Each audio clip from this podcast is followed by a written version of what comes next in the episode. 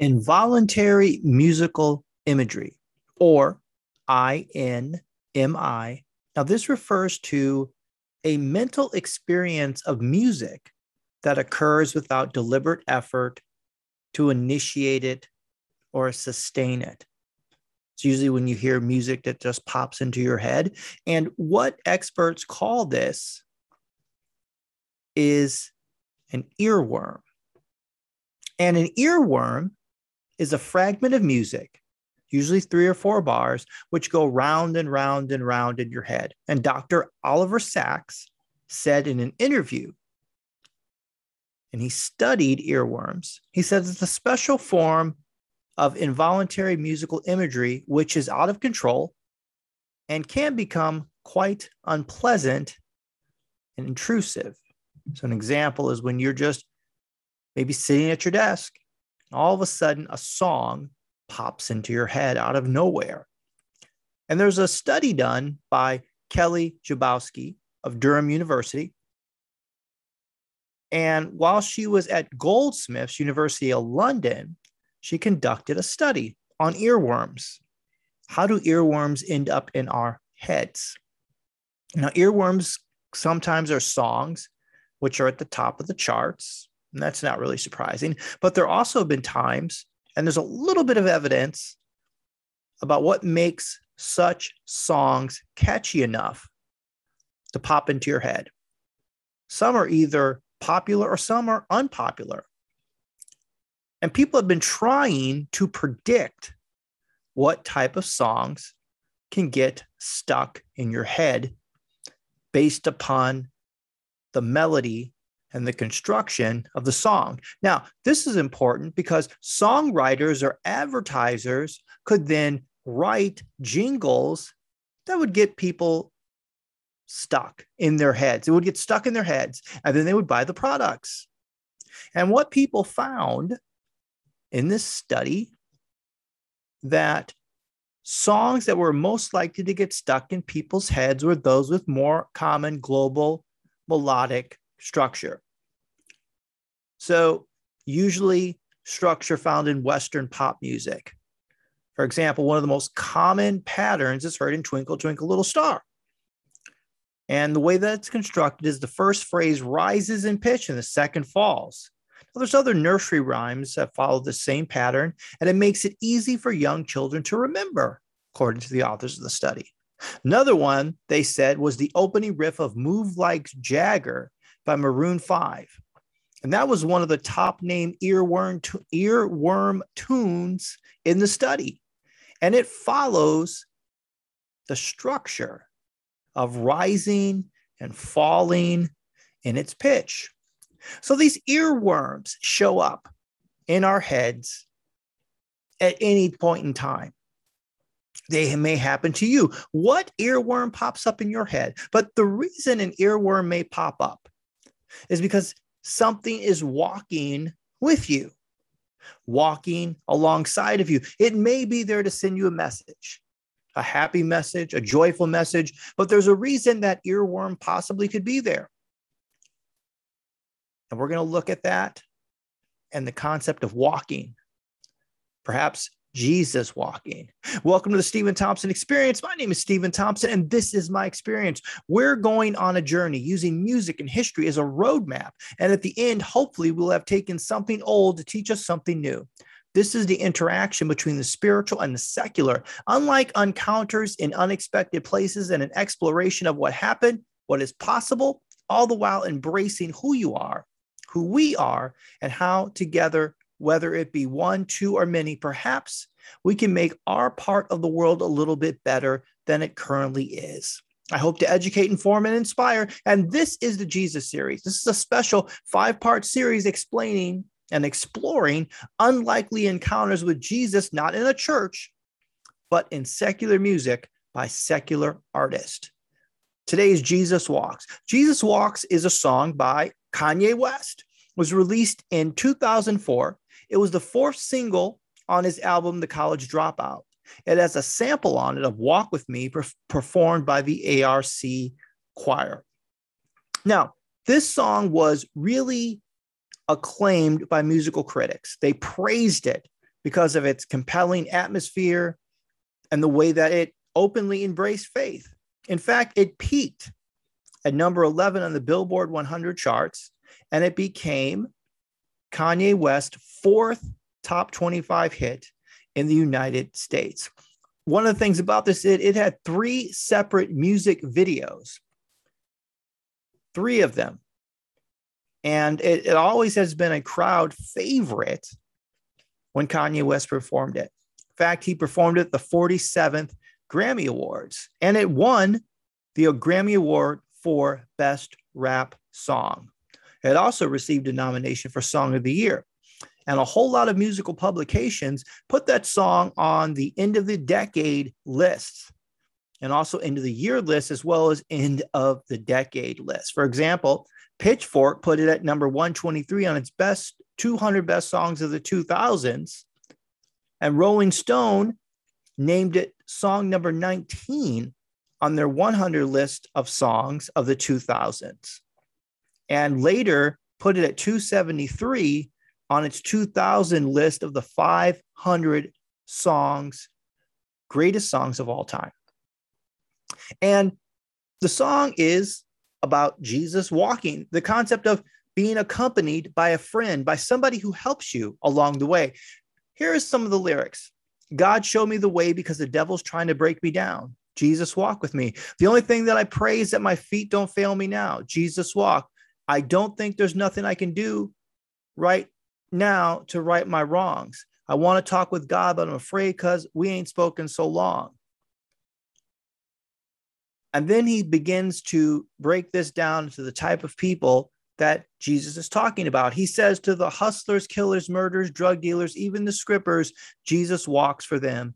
To the victims of welfare, feel we're living in hell here. Heck yeah, Jesus walks for them. It's the idea of Jesus walking with you from a spiritual perspective, but also the idea of advocacy. Advocacy is basically support now, not just for a cause or a policy, but also support for individuals. Anybody, any one of us can be an advocate for somebody. You just need to walk along somebody and help them in their condition. And that's what is being emphasized in the lyrics of this song. And I want to talk about an advocate right now. Her name was Maggie Lena Mitchell. And she was the daughter of a former slave. And she went to public schools in Richmond, Virginia. And later she became a teacher.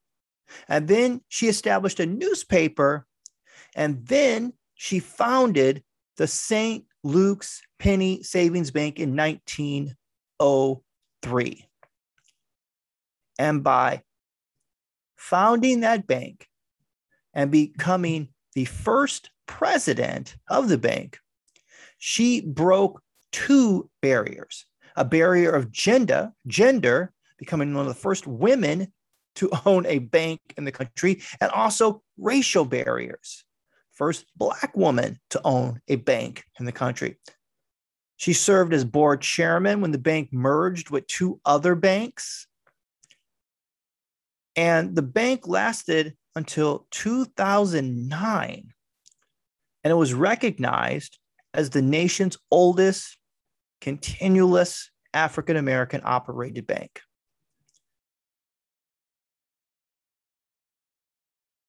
So we look at that. We look at what she did. The bank and the newspaper that she put together were able to help a lot of people, been able to get loans and start businesses that they may not have been able to because of racial barriers. So she was an advocate for other people. She was a friend to other people. The concept of walking like Jesus walked with people, like she walked with people the benefits of being an advocate. And there are benefits of being a good friend or having good friends.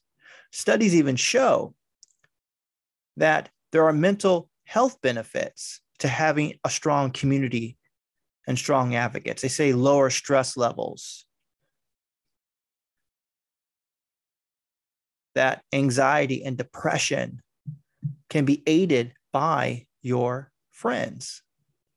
There was a study done, a three year period by scientists in Sweden on 13,000 adults, showed the important role that friendship can play in keeping cortisol and stress levels down. That study showed that those who had few or no good friends had a 50% higher risk of having a heart attack than those who had social supports. Friendly people had far less stress levels, lower blood pressure, lower risk of less of diabetes, and less abdominal fat. And that is because they had a healthy social circle around them. And when we have a healthy social circle around us, we're never really alone in both good times and in bad times. Let's take for this, for example, there are good times, there are bad times. 2020, the Atlanta Braves had a 3 1 lead in the National League Division Series over the Los Angeles Dodgers. They needed one more game to advance to the World Series and play for the World Championship. However, they lost the next three games, and the Dodgers went on to win the World Series. The Braves went home disappointed. They hoped to have a World Championship, but it was over. Now, this year, several days ago, in fact, the Braves and the Dodgers met again. Again, the Braves took a 3 1 lead. This time, they won, and the Dodgers went home disappointed. So, disappointment is sadness or displeasure caused by non fulfillment of one's hopes or expectations. Now, it happens to all of us. It's okay. Happened to me just a few days ago. There had been something I had been hoping for and expecting for a personal dream to occur, but it didn't happen. I was disappointed. It was sad. This moment, it's tempting to want to rush ahead, to make changes, to adjust, just to get back up. Now, there's time for that, but you have to take a moment to pause, to reflect, to be sad. Then you realize that there are many hopes and expectations that are being fulfilled day by day. There's friendship, there's family, there's beauty, there's employment, there's health, just to name a few. If we can experience the sadness of the disappointment, it allows me to move forward through the experience and come out on the other side healthy and healing.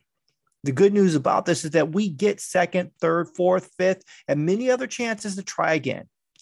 Disappointments are a part of life but they aren't all of life.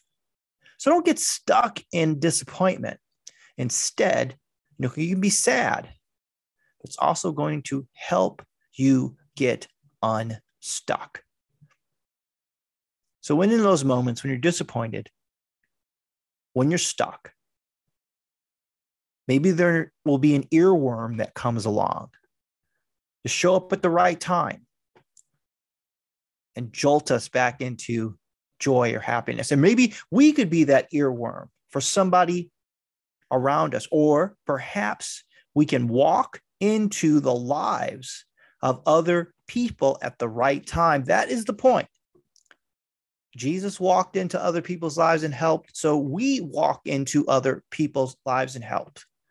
We help and we help and we advocate Thank you for listening to Steven Thompson Experience. I come here to educate, inform, and inspire. And this is a platform for leaders and followers, hopeful optimists, careful pragmatists, people who want to bend the arc of the universe towards justice.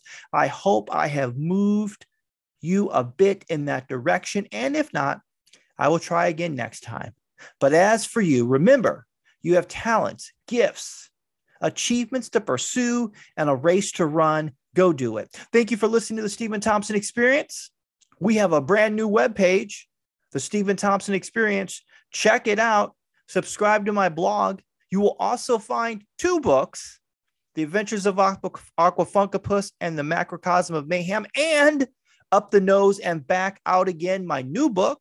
It's a love story that you should read. Got two books. I got a blog. You can subscribe to my newsletter. You can listen to this podcast. I hope you're out there. Steven Thompson Experience, thank you so much. We'll see you again next time. Take care. Bye bye.